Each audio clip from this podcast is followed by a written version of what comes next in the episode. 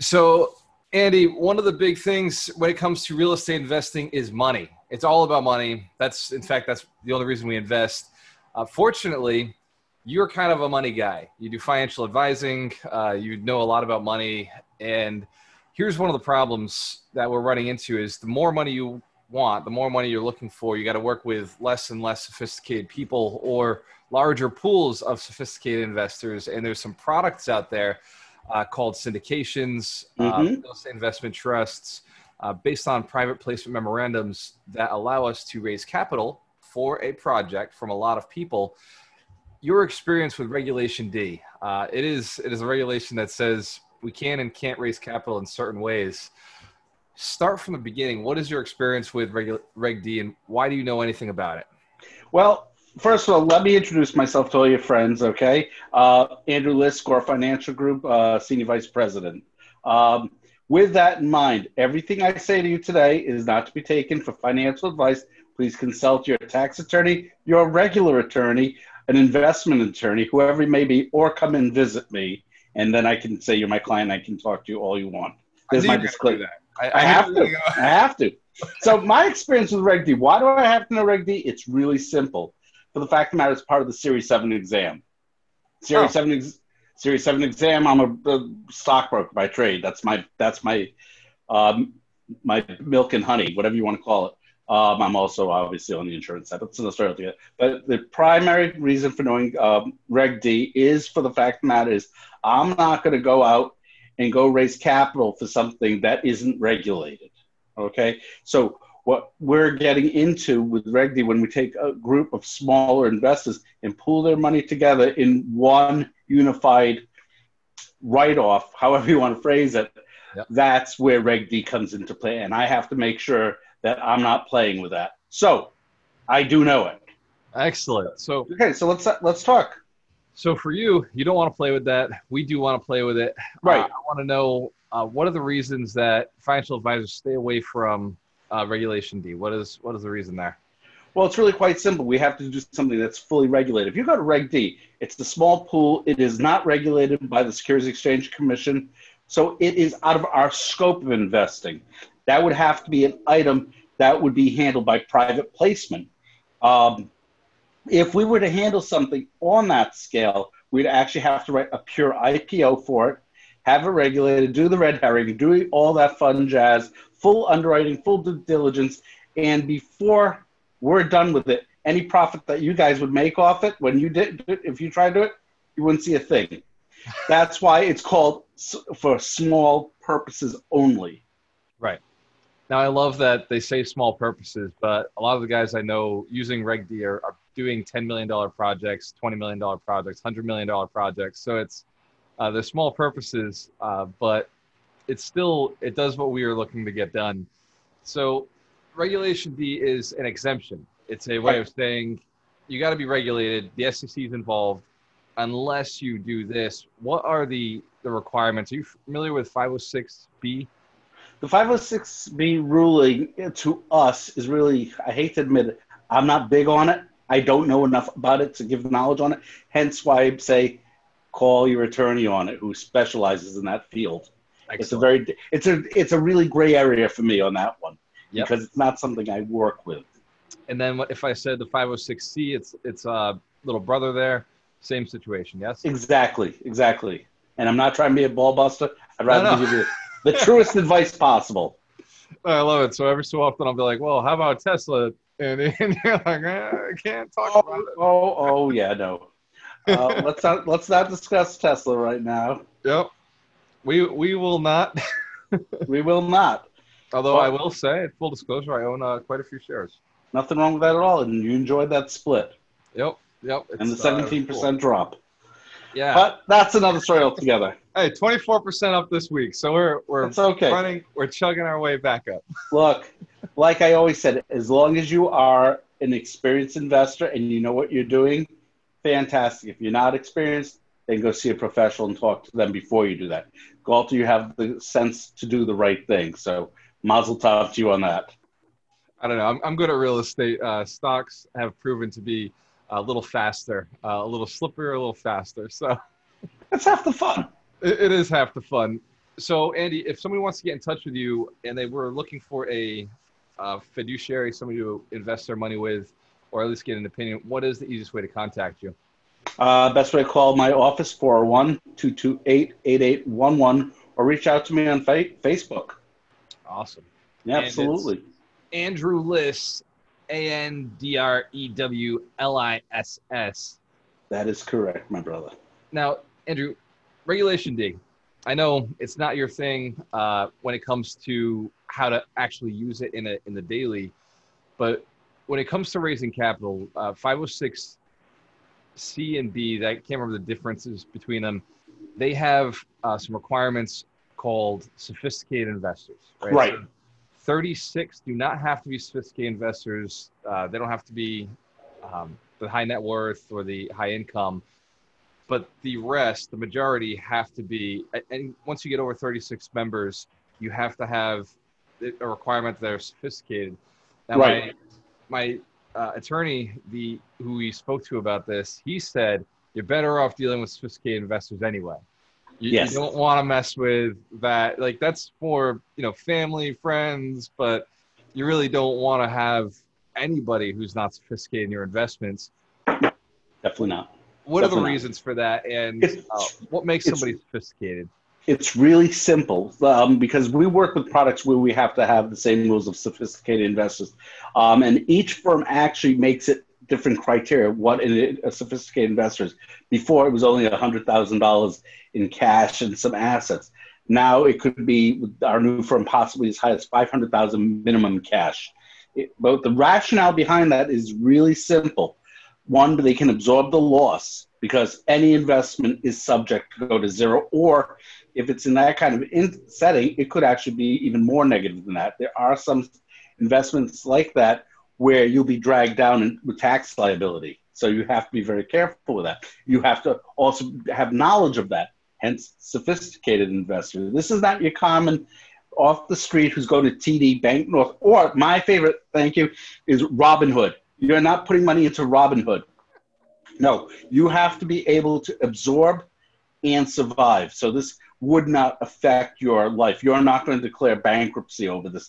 I did my due. I'll use my example. So if I put somebody into a real estate investment trust, they have to be a sophisticated investor. The AUM has to be a minimum of three hundred thousand dollars plus X amount of cash, depending on the writing of it. With that in mind, if they put in, let if they have three hundred thousand dollars, the most they can do usually is ten percent. So if someone has a hundred million dollars, well, yeah, they can do uh, a hundred a million dollars, and that's that aspect. Hence, when you mention that, but you the small size, like we said, it's the amount of people in the syndicate itself. It's not the net worth of what they have. Right. Yeah. I know it's so it's uh, it's definitely a um, it adds an extra level to what we do. You know, as I've raised capital, I've always made sure that the person had more money than I was taking. Right. So I always had a, a two to two to one ratio where if we were taking a hundred thousand, I want to know that you have at least you know another thirty thousand sitting in your bank account where you're going to be okay. If if something happens, you're not coming to me and saying, "Hey man, I, I need that hundred back." Um, same with 50, actually, yeah, hundred thousand, yeah, yeah, about thirty. As long as there's something left behind, some residual, I don't want to have to ever cut a, uh, you know, I wouldn't stop my investment. I just go and put somebody else in, but I don't Right. want to have that responsibility. As you get into larger projects like you know the private placement memorandum syndications, it really, really has to be serious investors. They have to be interested in staying in there for the long term. They have to understand the terms. Uh, some of these investments, and I don't know what what you've been playing with lately, Andy, but some of these are one year, three year, five year, ten year when it comes into the the syndications because they involve a purchase, a renovation period, a refinance period, and sometimes the refinance periods where investors are getting paid back. And then sometimes there's a sale period. Typically, these these deals are about five years if they're doing a sale. Mhm. And what if the sale period is in a down market? So now the whole deal extends, and you, so your gain can be pushed out further. Uh, if so, what what is the requirement of sophisticated investor standard standard definition? Standard definition is just like we said. min- They are only going to put ten percent of what they can afford to put in. They have to have three hundred thousand dollars easily liquid. Yeah. That's the start of it. And by the way, on our end, also, when you're dealing with real estate investment trusts, mm-hmm. the uh, subscription pe- period is anywhere from seven years. I love when they say that to up to, to up to 20 years. Now you're getting passed through income uh, on that, plus also some tax benefits on it. But realistically, just like you said, you have to be in it for the long haul. There's no liquidity, and it's that simple. This is, for the lack of better words, balls to the wall investing. Andy, I love it. Uh, balls to the wall investing. It's uh, that's real estate. And I made a post last night uh, about how if you want to be wealthy, you want to make money, you can't be playing the short game. You got to get into the long game because real estate is not stocks too, right? We say it's a long-term hold. We're in it to hold for the long term, and I'd say assume crypto is the same thing. When you want to make more money, and you don't have something you know worth a million dollars to sell, then you have to build something up. It takes a long time. It could take you know years. And the people who make a million in a year, you know, 12 year old kids who are making a million a year, they are the exception. Mm-hmm. the exception. Yes. They're not the rule. No. It, it takes time to build up the knowledge, the assets, the the money to get that moving forward so that you can have a whole bunch in the end. And it, it's cool that the, the tax code gives us ways and the, the social uh, security. Uh, what does SEC stand for anyway? Securities and Exchange Commission. Yeah. So those guys, the SEC, yes. make sure they have rules so that you know investors don't make mistakes. So investors aren't getting crushed or uh, you know losing their whole house or losing all their money, and then you know the deals go south. They're there for a reason, but they can also make it more difficult to raise capital. Uh, they can definitely their regulations can make it difficult. Reg D, even though it creates a lot of opportunity to raise capital, it's still a very stringent uh, law. There's still a lot of so you don't have to report, right? So regulation D, you don't have to report no uh, anything to the SEC. So that's no. it's a state issue actually. Go on. No, no, it's the Reg D really primarily will involve the state more so than the federal government. Excellent. So, so we don't have to worry about the big guys. We got never say that either. Don't hold your breath on that. Always do everything with with your cross your T's and dot your I's and all that fun stuff. I'm sure Mr. Shine would say the same thing also. Absolutely, and um, I can't remember the name of our uh, securities attorney, but phenomenal, phenomenal uh, guys, and they have plans. And this is the, the conversation that we had with them.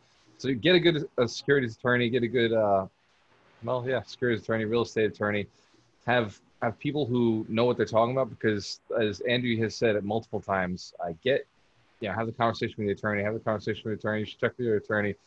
They go to school for these things, and the law book is huge. Uh, we have a tax attorney, right? There's multiple different attorneys we utilize yes. uh, for different parts of our business and have a financial advisor. If you're buying real estate, have a real estate agent. Uh, if you're looking to do anything larger than just buy a single family home, start getting you know real estate attorneys, tax attorneys. Uh, what is the other one? Estate planners. Those are attorneys. Oh, yeah. Absolutely. There, there's so much out there in the code to uh, not avoid tax, but to yeah avoid tax. Yeah, we're not evading it. We're avoid is the word, but yeah, they don't. They sh- they frown upon that.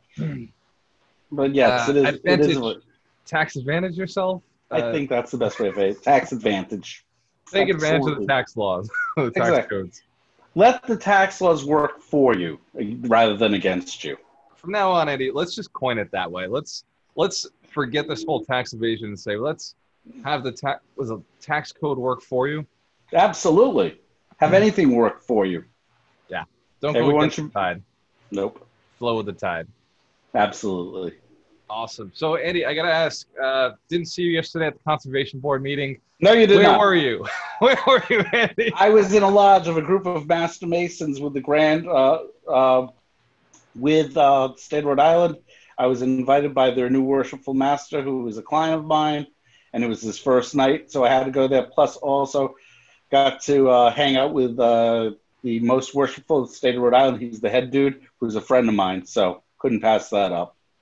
Very cool. So you're part of the Masons. I am a big Mason. Yes, indeed. In fact, wait, can we do it? Can we do it? Let's see if I don't drop this. Can we see all the little diplomas over there? Woo! There. Nice. Yeah. Just, oh, God. Let's get this. I hate these computers. So, anyway, so that's that. Yeah. Yeah. But yeah, that's where I was hanging out. No alcohol. It was kind of sad. Ah, well, it's it's not like the uh, the cigar shop. No, far from it. Folks, So- by the way, Fridays, come visit us. Friday, I will, I will be there anyway. Uh, I'll be so there. Masons will be there. Uh, Friday's a fun night, so we all hang out. We smoke cigars, we talk real estate, talk stocks, Mhm. uh, talk masonry. Absolutely. I learned a whole bunch uh, from Dan the other day. Uh, Dan was talking about some of the uh, some of the phrases you memorize, and I don't remember any of it. I just remember having respect for him and his memory. So It's it's a good group. It's a good group. Yeah. We help. A, it's a good charity group, and that's Yeah. the key. And we'll I'll talk to you about it offline. yeah, cool. so regulation D, it is. Um, I, it's going to be one of the topics I'm going to be discussing uh, this week. I'll be pulling on some syndication attorneys, uh, Cool. some tax attorneys, and uh, having the conversation more as ultimately what we're looking to do is raise capital to build a small group. Uh, you know, my goal of building a billion dollar REIT is Absolutely. you know five years away. So right now we're testing with a 20 unit portfolio, something I already own. But how do we bring other people in? So we're doing it in a safe manner, just like a, a little test pilot to see how it works. And once we we test it all out, then we'll start scaling and, building up to you know larger investments, allowing people to come in. Uh, so it's it's one of those things where I'm not rushing into this. I'd rather go small, start steady. I think it's a, a 1.4 million dollar portfolio. Uh, so the capital raise is way smaller than the normal stuff we've done, Mhm. but it's still we want to do it the right way. We want to do it, you know, using Reg D, going through sophisticated investors only. So we'll probably have one or two. one or, No, you, you seriously, and this is where if it, if you're thinking small that way, and I'm not saying you are, I'm not trying to be insulting, but if you think you're only going to get the non-sophisticated investor, you're absolutely wrong. It's when you change that mindset to say, I'm only going to get that, and I will get that, and I know you will, so I wouldn't be on this conversation right now otherwise. I Listen, not- Andy Liss, I love it. I love the mindset, man. Absolutely, absolutely. You have to have this mindset in this business and your business. They're Yeah. really not much different. They're Yeah. really not much different. Yeah, absolutely true. And, and I do. I have a good network of sophisticated investors. Uh, it's just there's I know so many people who are not sophisticated who'd want to jump into this, and so it's just a matter of raising their capital, getting them up. That's why we're making millionaires, right? So the Mhm. hundred millionaires is uh, let's just create people who have that sophisticated, the ability to invest in sophisticated investors and uh, stack up their cash faster.